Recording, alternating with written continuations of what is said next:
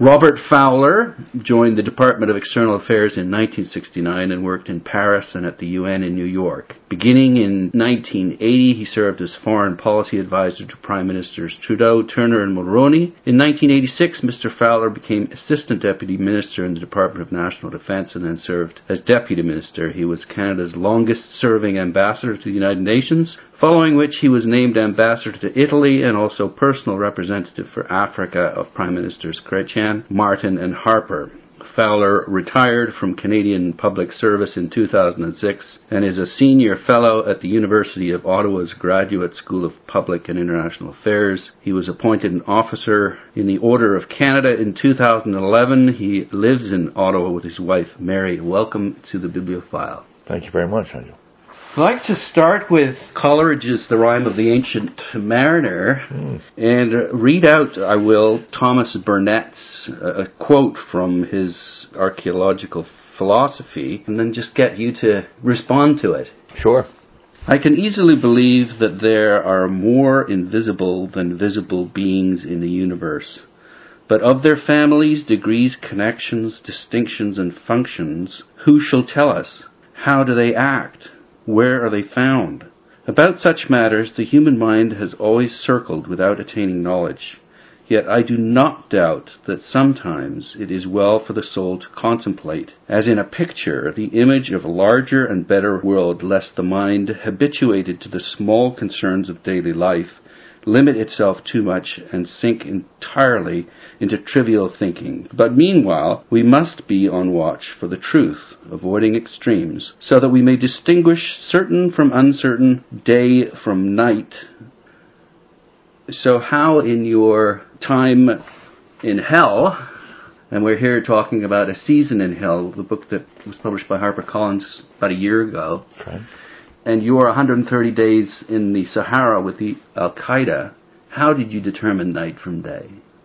I got to say my attachment to this magnificent poem wasn't a particularly metaphysical reading. It was much more of the physical. Night and day in the desert is all too easy to distinguish. Night falls like a guillotine and the sun pops up above the horizon and you start baking. I guess, the point that he might be making is the difference between the imagination and the real. I think I was greatly afeared that I would lose the distinction between the real and something probably worse that would occur in my mind, or basically in more popular terms that I would lose my mind as a result of fear, as a result of the physical circumstances in which Louis and I found ourselves in view of the appalling diets we had, and because the thing would just go on and on and on, and there would be no end, and there'd be no way to keep hold of reality. Does it seem like a dream now? Sometimes it does. It seems like another world, I guess, like an experience I had in another time and place. And then something will happen that will bring it into stark focus. I mean, now, in this crazy day and age of ours, you can watch our liberation in the middle of the Sahara Desert on the internet. You can have a chat with my captor. I was talking to a journalist the other day who said, I talk to Omar one every day. Would you like to talk to him? And I said, no, I'd rather not, actually. But he's also on the internet. I have lots of clips. I actually brought a few with me if you would like to see them. There's Omar. So it is very bizarre to me that these reminders of the reality of the whole thing are ever present. It's also, in a strange way, a little bit comforting to know that actually what I wrote wasn't a dream. Yes. And the Omar you would hear in these video clips is very much the Omar that emerges out of those pages. 4 years away now. We were captured 4 years ago last week and released almost 5 months later, so it is a long time ago, and I did find those words written 200 years ago redolent of the experience and of the thoughts I was having at the time, absent the religious theme in that poem, of course, which is very strong. Well, instead of being in the Antarctic, you were in the Sahara, and water was a problem in both places, wasn't it? Exactly, and instead of, I was in a sea of sand instead of simply a sea, but I found the parallels remarkable. The mariner has an urgent need to tell his story. He does. He stops us 1 and 3. Yes.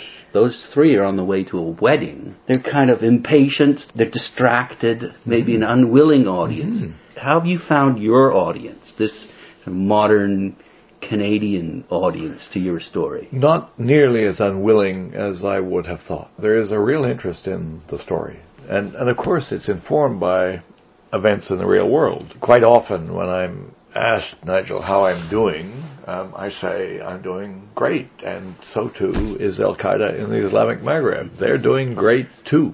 Right. They have captured the northern two-thirds of Mali. They have a country now. According to the Secretary General of the UN, foreign fighters are streaming into that country. And Omar told me time and again, and he will tell people watching him on the internet, that they have much broader objectives, and they're setting out to achieve those objectives, as I describe in the book. So I think Canadians are interested in the story, but they too are reminded every day that the story is relevant, timely, immediate. It is all playing out. The question that comes straight to mind is, what's the threat, and is the Harper government correct in its focus on annihilating this threat?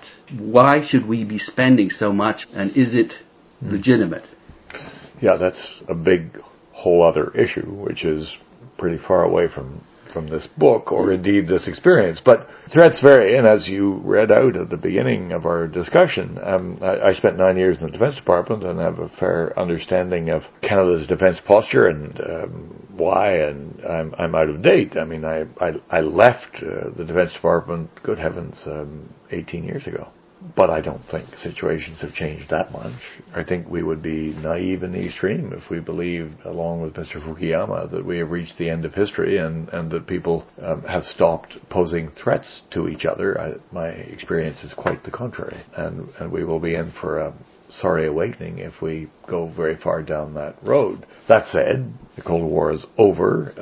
The major powers do not seem likely to have a go at each other soon. There are people trying to make a big thing of the coming conflict with China, but I don't really see that as being very real at the moment.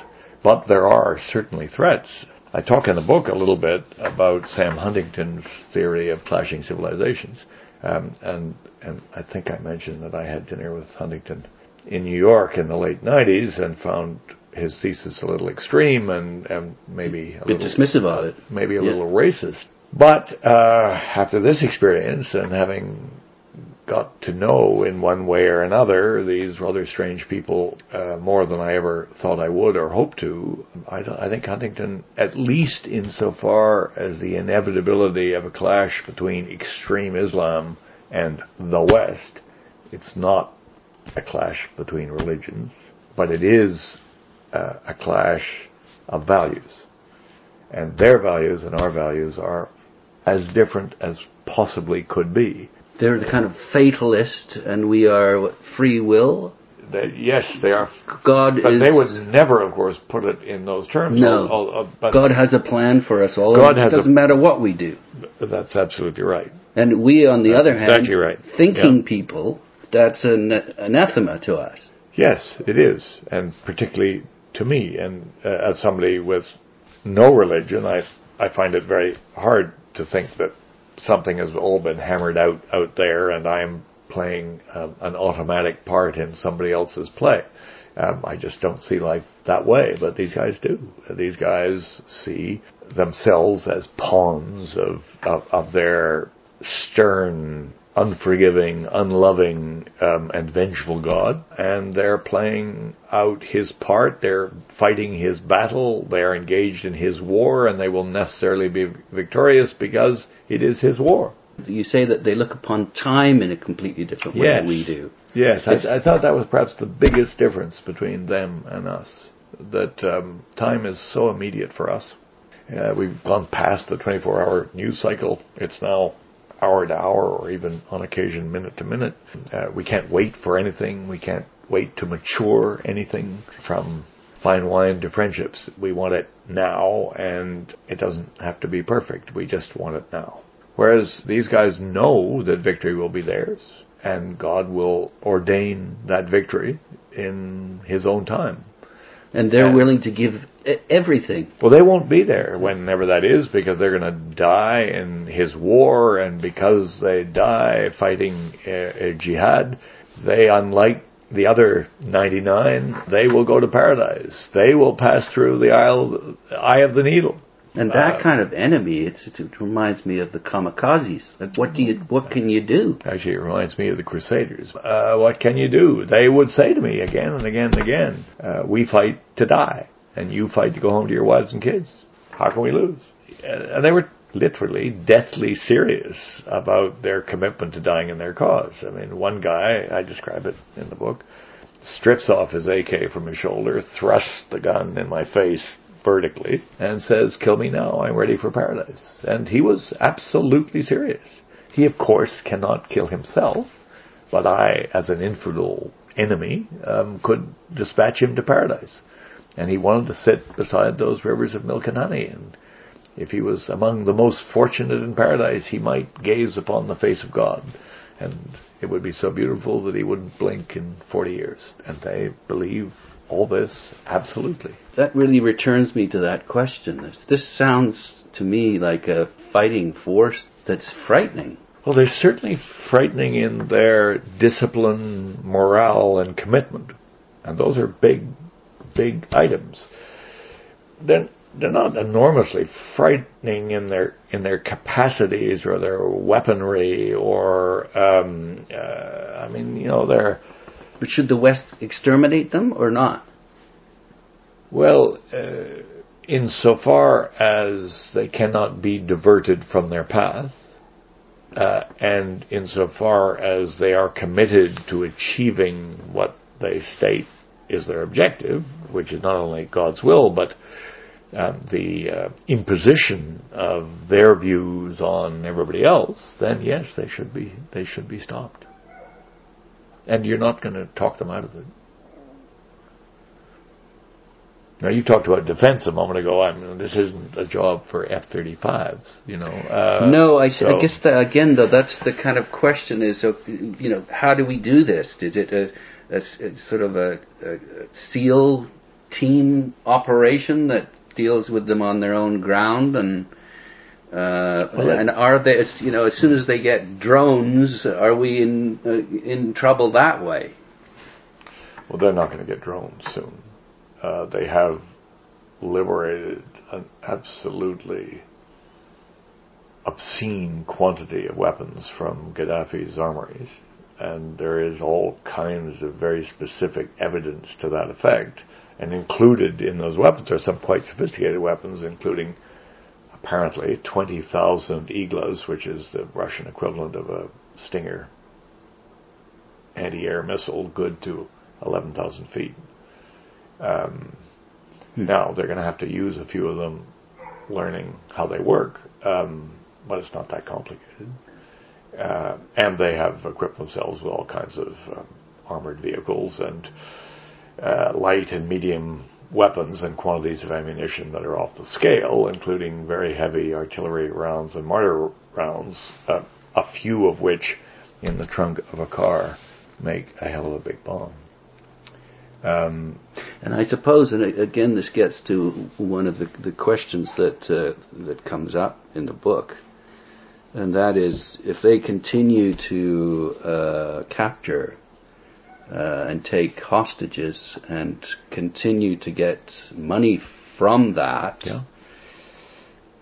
who's to say that they won't be able to get weapons that could harm America? That are... Well, I think, yes, but again,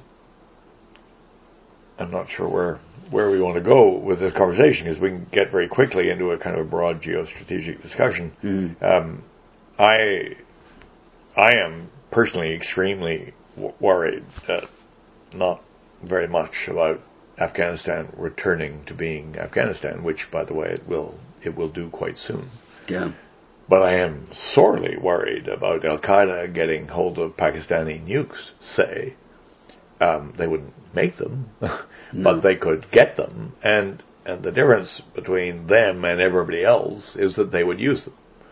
that there's no... Because there's no compunction, there's no... And there's no mutual assured destruction. Yeah. I mean, they're not... There's no balance. You know, you nuke me, I nuke you, so let's not do it. They would be quite happy to go with the Great Fireball themselves, and they're not worried about anything you would do in return.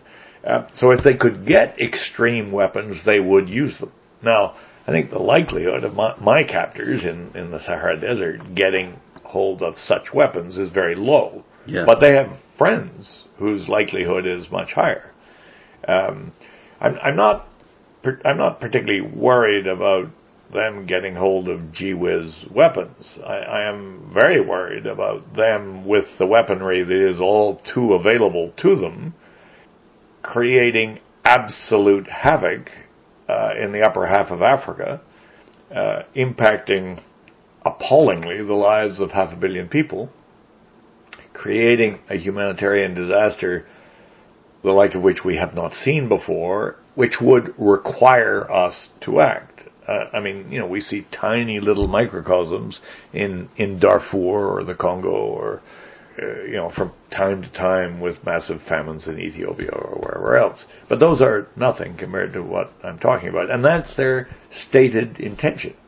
I mean, their intention is to turn the Sahel region, which effectively means, though not precisely means, effectively means this 7,800-kilometer band from Nwakshat in Mauritania on the Atlantic to Mogadishu in Somalia on the Indian Ocean. And they want to turn that band, it varies between 1 and 2,000 kilometers deep, into one vast, chaotic, anarchic Somalia.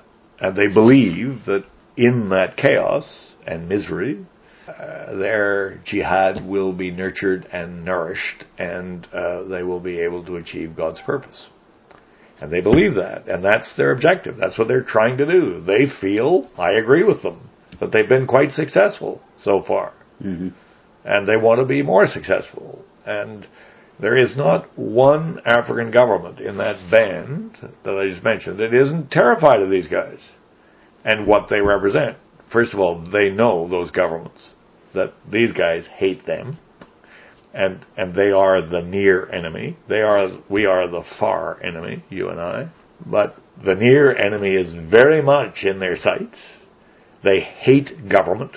They hate democracy. They hate freedom. They hate liberty. They hate equality. They hate equal rights. They hate equal rights between the sexes. They hate the United States. They hate the UN. Yes, that's kind of separate level of things, but yes, they see the UN as this creature of the great powers, which has one of its principal objectives, the undermining of young Muslim minds, distracting them from God's will and the true faith. And yes, they hate the UN for that, as they hate most NGOs, certainly any NGO with the vaguest veil of religious purpose. Competitive. Yes, the enemy. Yes, yes, the enemy. Yes. Toward the end of the book, you talk about being a grumpy old man. Yes. Yes. Yes. But connected with that is an important message, I think. I no longer have any time, for political correctness and circumlocution. I'm appalled by the extent to which our contemporary lives are attention-disordered, informed by valueless priorities, and affected by posturing, visionless politicians, by shallow media, and by our pervasive ignorance of history and the world around us. That's a grumpy old man, right? Yeah, it is. You went through this ordeal. Mm-hmm. It changed you. Not a great deal. You suggest that it didn't a great deal, and you still get angry with people that don't know how to drive. And I do. That's sort of knee-jerkedness. What I'm trying to say is on the one hand, this was not Saul on the road to Damascus. No, God wasn't in my foxhole, and I did not emerge from this a changed man with a new understanding of life. My understanding of life is pretty much the same, but I am very much aware that I don't have that much life left. and I'm not going to waste it by being politically correct and nice. No, you call the British High Commissioners. There's some very some harsh terms that you use that are not diplomatic at all. I met him after that book was published. And it's not funny what they were doing. They were being hypocritical about paying ransom. Totally. I guess what I'm really saying is when I now, in whatever time I have left, A, I'm going to relish it. Yeah. And B, I'm going to say what I think. And that's not what diplomats do. Sometimes it's what they do, but they usually do it in private.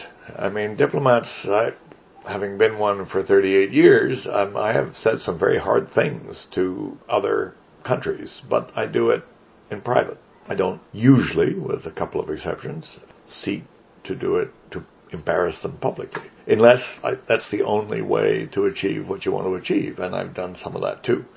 But I guess now, I mean, when Mr. Ignatieff asked me to go down to Montreal and give a speech on Africa and my view of Canadian foreign policy, I did, and added in my view of the Liberal Party. So...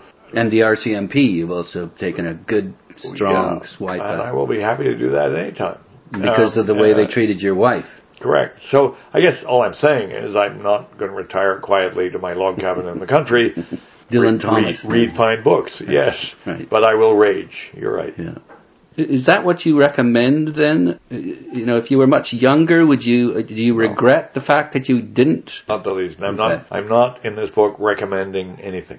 This is me telling a reader, a willing reader, my wedding guest, what I think about what I experienced. I'm not offering prescriptions to anybody.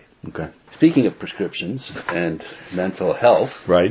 It was quite striking the way that you talked about a constant cloud of fear hanging over you while you were in captivity. And this image of being taken into a tent in front of a camera and beheaded. Mm-hmm. And I consider that likely. You weren't hopeless. No. But you weren't terribly optimistic. Correct. That's exactly right. Now, I've heard mental illness, depression, clinical depression, described in exactly the same way. That there's a firing squad in front of you. An actual firing squad? Well, that same fear that you're going to die. You're in a depth of anxiety and stress that is the same as yours was in real life. And so I guess I'm getting again back to this idea of a reality that's imposed by the real world, an imagined reality that's just as scary. No, my real world scenario was all too vivid and all too real. But that's how a depressed person feels, too. Well, I don't know. It's real. I could show you in 20 seconds the video of Daniel Pearl being beheaded in Karachi in 2002, and 500,000 people have watched it, and it's all too real. This is no figment of my imagination, and unfortunately there are a number of others that you could watch in the same way. So this wasn't, you know, Winston Churchill's Black Dog. This was my rather cold geostrategic analysis of what was likely to happen. I mean, that's what I've done for a living for almost 40 years. And Louis had done much the same thing, and we had each other to bounce these different scenarios off. There were very few of the scenarios, or at least very few of the reasonable scenarios that weren't made of real world events. They were not imaginings of a troubled mind. The mind was troubled. Actually, I guess what I'm getting at is quite the contrary. Is that your mind is such a stalwart against this terror that's almost hard to comprehend. It's, you know, here we are sitting in Ottawa, and you were faced with, you know, the possibility of getting beheaded every day. That must have been... And it was always, that's the point, it was always there. So when I think I say very early in the book, and I remember little bits of this very, very clearly. On our way up into the desert, at the camp that we called the Board of Directors, and my back was damaged, and we were 3 days into it, and so I hadn't been drinking water, and I was dehydrated, and we hadn't been fed much, and I was very depressed and sort of desperate.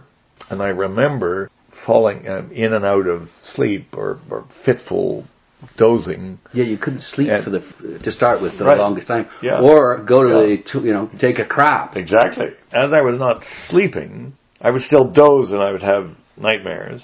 And I remember waking up, thinking as I became conscious again of what was around me, that this was much worse than any of the nightmares I had had. And I wanted to get back into the nightmares. I wanted to get back into sleep, because in the midst of the nightmare, you're having a nightmare. It's not really real. And I wanted to go back there. That was much safer territory than I was in. And I'm not saying that you were depressed. Quite the opposite. I'm saying you were... Well, I was sort of depressed, but... You survived. And so one question is, how did you do it in the face of this terror? How did you get through it? I know you did regular routine. There are mechanical things in answer. So, we exercised because I believed that there were significant threats to our bodies and our minds, and to our bodies beyond the part of having our bodies divided. There were all kinds of things that could hurt us physically, and there were various things that could hurt us mentally. And if one went, the other would likely follow, I believed. So you had to look after both. So it was like a team, almost like a buddy. Yeah, very much with Louis. I mean, the greatest thing we had going for us was each other. And my fear was that we would be separated. We were for 4 days, but even then I could see him, over there. That was Hassan. That was Hassan's grilling both of you. Interrogation. Yeah. Yes, but each time we moved anywhere, they would load us into separate trucks, and I never knew if that meant I would see Louis again. So we were very, and I think our captors knew that.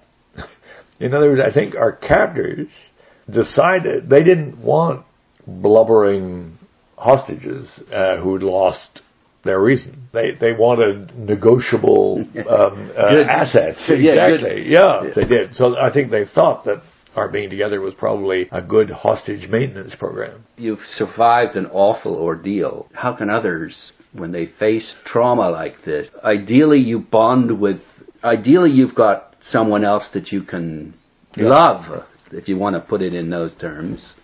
Sorry, those would not be the terms I'd use, but somebody who can share the experience with you, and you can manage each other's ups and downs. And that was key. I mean, friendship. Yes, certainly there was friendship, and we have become very fast friends. But it was more than that. It was more than friendship. It was survival. I mean, we had rules. Our fourth rule was no diving down rabbit holes, pits of despair. If one did, the other was required to pull that person out by hook or by crook, with insult, pantomime, amusement, whatever it took. Anything but. To get them, because, the fear was you just spiral and keep going down. And, of course, every now and then we found ourselves in the same pit.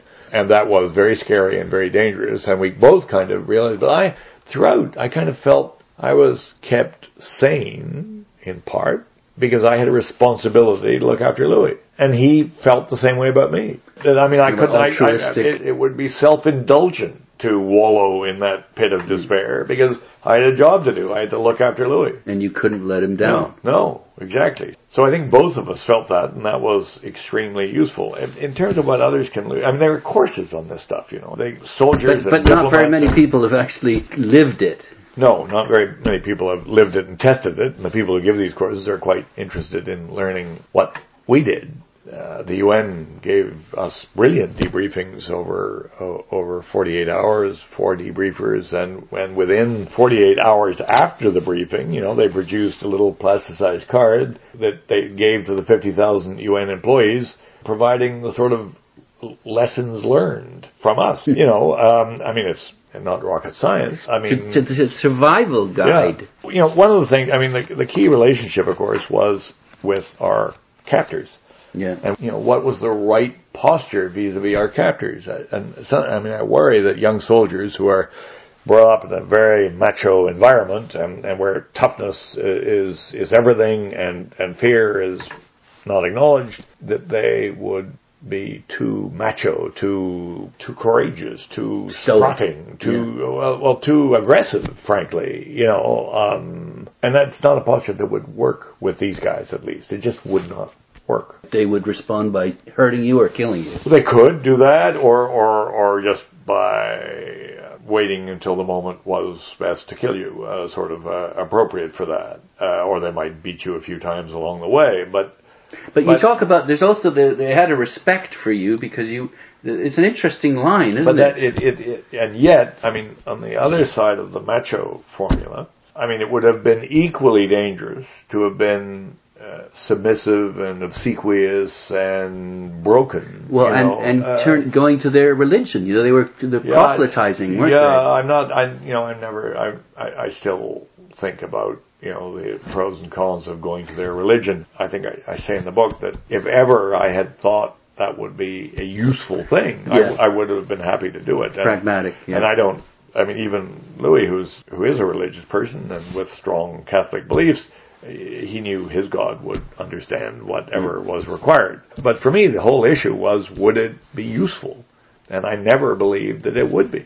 But I acknowledged that in the abstract, there might come a time when it could be useful, at least theoretically. But it was important to maintain a relationship with them which was firm, somewhat confident, somewhat proud, but sympathetic to their point of view, as in sympathetic to their religious views, respectful, inquiring, respectful, and not the cardboard cutout Westerner inhabitant of Sodom and Gomorrah that they so like to see us being. In the same way that they are, frankly, not the two-dimensional cardboard cutout terrorist that the war on terror produces. The non-thinking, rabid. Exactly. Yeah. Exactly. I mean, they do think. They think in a pretty weird way from my perspective, but they do think, and they have views. Especially this one character, Hassan, you'd spoken about, how intensely curious he was. Yes, he was. Very intellectually curious. Very smart guy. But I was finding that juste milieu, that middle ground where you're not exciting in them all the passions that hate us, and on the other hand, are not inviting them to hate us more by being sniveling cretins. So finding that right posture was important, and we did it, I think, sort of naturally. But at the end of the day, I mean, was it of enormous use? Well, it was of more use to us than to them. I mean, it was more use because it gave us a plan. It gave us an objective. It gave us a frame of reference. But at the end, of those 130 days, there is not one of them that wouldn't have sawed our head off. So we hadn't wormed our way into their hearts and consciousness so that they actually, wanted to go and play tennis with us. So it was impossible with that kind of mentality. Yeah, it was absolutely. The gulf between us was so enormous, it was impossible. Yeah. And yes, if they decided for whatever reason, as 6 weeks later they did decide to cut off the head of Edwin Dyer, they would have done us. And there isn't one of them that would have given it enormous thought.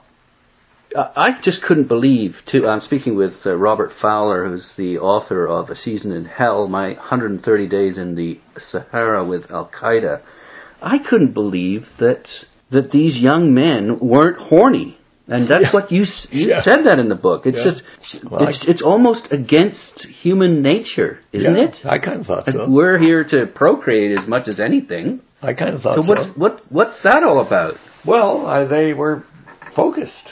I'm surprised that priests aren't horny, and I guess well, they are. They are. Look what they do, repressing that. But exactly. Look how it manifests itself. But then there are lots of priests who get past that. Yeah. So anyway, these guys seemed. They'd left their families and their children and their friends, and they were launched on a one-way street to paradise. And they were going to die in the struggle, and that's where they were headed, and they would be as useful in the struggle as they could be, and there weren't a lot of distractions.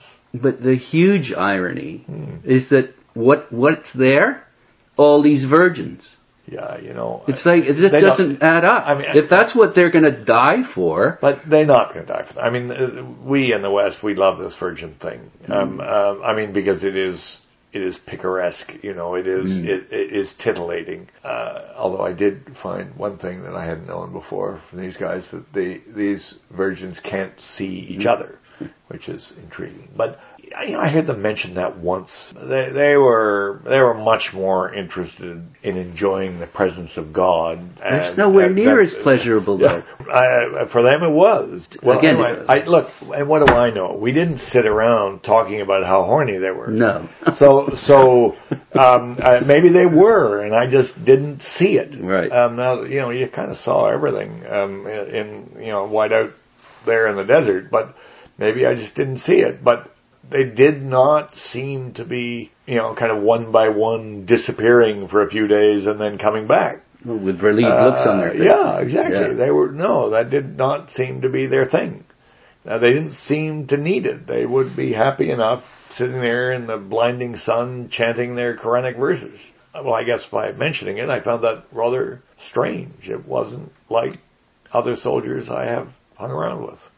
Well, and as you say too, on the same page, it's there's a lack of interest in material things. It seems total. They were so how completely opposite from this Western culture. Mm-hmm. And you know, you mentioned earlier that they get a lot of money from ransoms, and apparently they do, and they get lots of money from all kinds of other things. We focus on Western hostages and ransoms, but we don't follow all the little banks they knock over or the pharmacist in some small town that they kidnap for a couple of $1,000 bucks, or the donations from the diaspora that pour in for the jihadi cause. I mean, they have sources of income, A, and B, their needs are very, very simple. We're not talking about $50 million hunks of equipment. Yeah. Bullets for an AK-47. In many places in Africa today, you can buy an AK for $10. Bullets cost usually a little bit more in quantity, but their expenses they've got tires, they've got spare parts, they've got bags of rice. This is not expensive stuff. $1 million goes a long way. Do you think they get pleasure from shooting these guns? I think they get pleasure in... Because it brings them closer to... In being God's instrument. Right. Yes, right. I think they do. As, you know, many soldiers do. I mean, not God's purpose necessarily, but in... Well, I mean, there's a certain professionalism, you know, that probably gives them some pleasure. But they wrap it up in this sort of mystical, you know, with angels in raiments of white with flashing sabers fighting with them against the infidel. That's what the stars are, right? Yeah. Yes. Shooting stars. Shooting stars, exactly. Yeah. Just winding down, why do you think there is this such visceral hatred? Well, then we're getting into a whole bunch of sort of historical determinism. I make the parallel in the book that I don't think there's a hell of a lot of difference between the Crusader storming the walls of Jerusalem in 1099, screaming Deus Levolt, and then wading through blood up to their thighs as they slaughter every man, woman, and child in the city, which most historians agree occurred, and the latter-day jihadi donning the martyr's vest and entering the marketplace screaming Allahu Akbar and pulling the trigger. All kinds of appalling things have been done in the name of religion, and these guys are a recent example of that. They're certainly not the first, and they won't be the last. But you can't help, and just bringing us back around to that circle of mental illness. You know, you look at what happened in Newtown. That was a sick mind. Oh, by God, it was, yes. Now, you know, if there is this kind of atrocity taking place... I did not... You don't call it atrocity, you know? Well, no, I might call it atrocity, but I don't call it the sick mind. I know that sounds strange. That guy was sick. That guy in Newtown. No, in my frame of reference, he was seriously sick. But if Al-Qaeda mowed down a bunch of kindergarten kids, well, look, they did. I mean, there was a kindergarten in the World Trade Center. Among those 3,000 people killed, there were a whole bunch of little kids. And yes, there was an FBI headquarters and I think maybe a CIA office and a whole bunch of bankers and insurance brokers and... But they're not sick because they're doing the work of God. Sorry, the issue is, I think, whether they're sick in their minds rather than in other words, this, I don't know anything about this guy in Newtown. I found the whole story just so appalling I can hardly even pay any attention to it or watch it. 6- and 7-year-old kids, I mean, it is just so appalling. I have a bunch of grandchildren that age and it just is unconscionable. But this guy was the product of our society and he was rotten in some manner. Evil, if you want to put it in religious terms. Use any nasty word you like, and I will agree with it for this guy. But my captors, the jihadis, the people who believe they are doing God's will, in their frame of reference, they are not sick. Right. This guy, in our frame of reference, is sick. Right. But killing kindergarten children... I mean, they at one point, they said to me, we were there when that captain, I forget his name, landed the plane on the Hudson River. They wouldn't let us listen to the news, so they would tell us selected bits of news. But they would also have their spin on it. And, of course, they knew the plane had been brought down by birds. I'm happy to know that they didn't know they were Canadian geese. But nevertheless, of course, but in their frame of reference, this was God's will and God's instrument. God had sent birds into the engines of these planes in order to destroy yet another gaggle of infidels. And they believe that. It is sick to kill little children, okay? Can we say that that's objectively true, regardless of what the motivation might be? Look, I cannot answer for these guys. I mean, I don't know enough about them to answer for these guys. But they, just like we, clearly accept the concept of collateral damage. I mean, however appalling that can be. Yeah. In every war, particularly as weapons have become more sophisticated, there is collateral damage, including little children. I mean, sorry, the Israelis killed a whole bunch of kids in Gaza recently. Now, you know... and you talk about... Are they the same as this guy at Newtown? In my view, no. And because it's an act of war.